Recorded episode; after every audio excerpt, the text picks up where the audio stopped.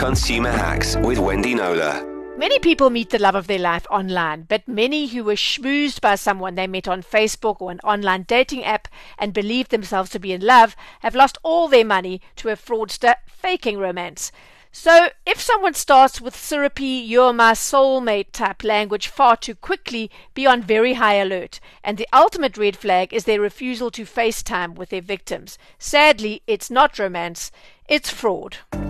I'm Wendy Knowler. Find more consumer hacks at ecr.co.za.